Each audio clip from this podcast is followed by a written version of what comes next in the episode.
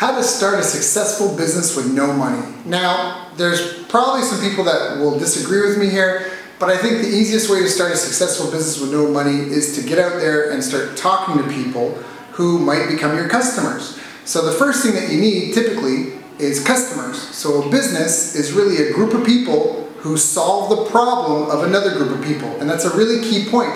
They solve a problem. It's not they serve a demographic. It's not, the demographic is, this, is the group that you're helping with the problem, but there might be many demographics having the same problem. So don't focus on the demographics, focus on the problem that you're trying to solve. And to start a successful business with no money, you really just need to talk to people to find out who's having this problem and try to get some sort of upfront commitment from them, maybe half now, half later type deal in terms of payment. Maybe it's a down payment, maybe it's something, something, just something to get them to commit and you know kind of put their money where their mouth is a little bit to say that hey I will invest in you and your business to help me solve this problem. And as soon as you have that payment you now have a business okay? Now is that a successful business mm, not really, right? I mean, ideally a successful business is something that's been successful for years on end. So once you've got someone who's agreed to pay you to solve a problem, now you need to make sure that you can deliver this, the, the result that they're paying you for. People pay for results, again. So what's the result they're paying you for? How do they want that result delivered to them? And really this is about communicating with them and make sure that they're happy and make sure that you can deliver it. And then finding a way to do that at scale.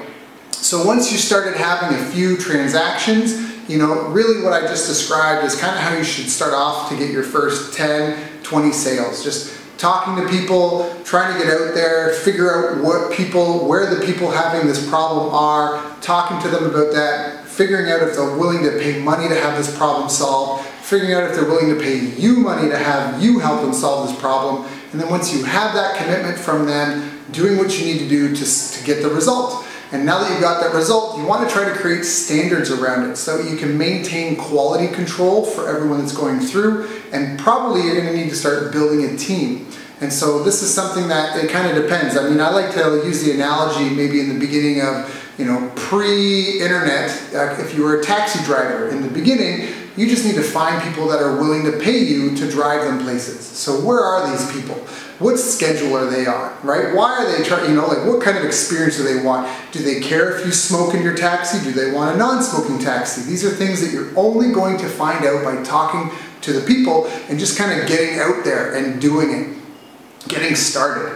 Now again, using this pre-internet taxi driver analogy, now once you've got some people, once you've kind of got a full day and you're able to get going, now you need to focus on actually building a business around this. And so how do you do that? Well, you can't do that if you're the one that's constantly driving everyone everywhere. So you're gonna have to hire some help. You might take a cut to your income, but it's an investment in building an actual business. And so now you're gonna hire someone, they're gonna take over some of the driving for you in the schedule, you're gonna have to pay them, but that frees up your time to now try to grow this, try to grow and be in more locations, help more of these people get another car, right? De invest in the development of this, in the systems, in the standards to maintain quality control, right? Are, you, are your cab drivers going to be playing like music full of curse words? Or are you going to have only certain radio jam stations or only certain types of music can be played?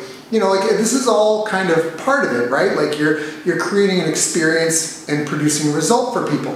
So now you've got something up and running. Now you're trying to maybe help build a team or using software or whatever you can to kind of deliver this result. And now you need to scale. So I've done research last year, well, at the time of this recording, last year in 2020, I spent about $50,000 paying researchers to help me go through all the scientific literature on success for small and medium-sized businesses. The question was, what are the critical success factors for small and medium-sized businesses? And we came up with eight.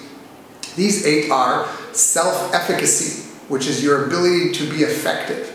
Means when you wake up in the morning, do you effectively use your time, your energy to get the things you need to get done, done? Does your team, are they effective with their time? Are you an effective communicator, right? Are you an effective leader? So self-efficacy is a huge part of this because if you wake up every day with the same things on your to-do list and they never get done, you're not gonna go anywhere. You're like a, you know, you're like a car stuck in mud. You're not gonna move forward. So self-efficacy, strategic planning is a critical success factor. There has to be some sort of strategy that you're going to play out that takes into consideration the market, the situation, the developments, you know, what's coming out, what are other people doing? Are you are you building a business in an industry that's going obsolete? So that strategic planning is really important to help with the success trajectory of your business.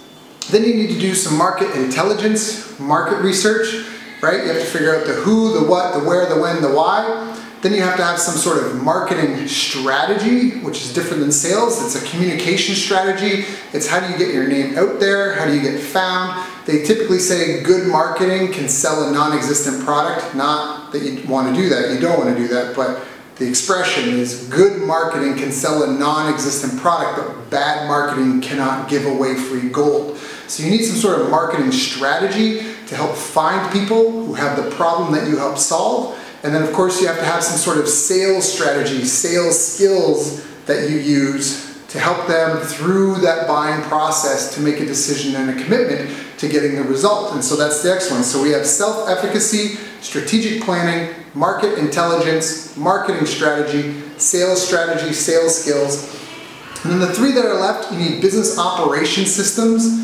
This can be meeting rhythms, it can be your legal department, it can be your communication flow and channels. How do you, where do you store your resources? What are the operation systems? What's the glue that holds people together? How do you hire people? These are all operations type things. Then you also need money management because money is like, uh, money to a business is like gasoline to a car. So money management is a really important part of having a successful business. And then the last one is business intelligence. And what business intelligence is, it's feedback loops. It's feedback loops on how you're doing, how you're doing compared to your competitors, how your customers think you're doing, how effective your team's building. It's that feedback loop on how your business is and performing. It's the mirror that's showing you whether you got boogers on your face or you know you look nice and, or not. Like that's so those are the eight critical success factors.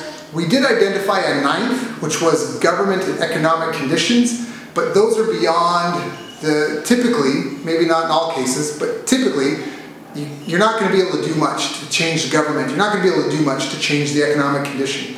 So we focus on the eight critical success factors because these are the things you can do something about. For more information on these eight factors, you can go to bestbusinesscoach.ca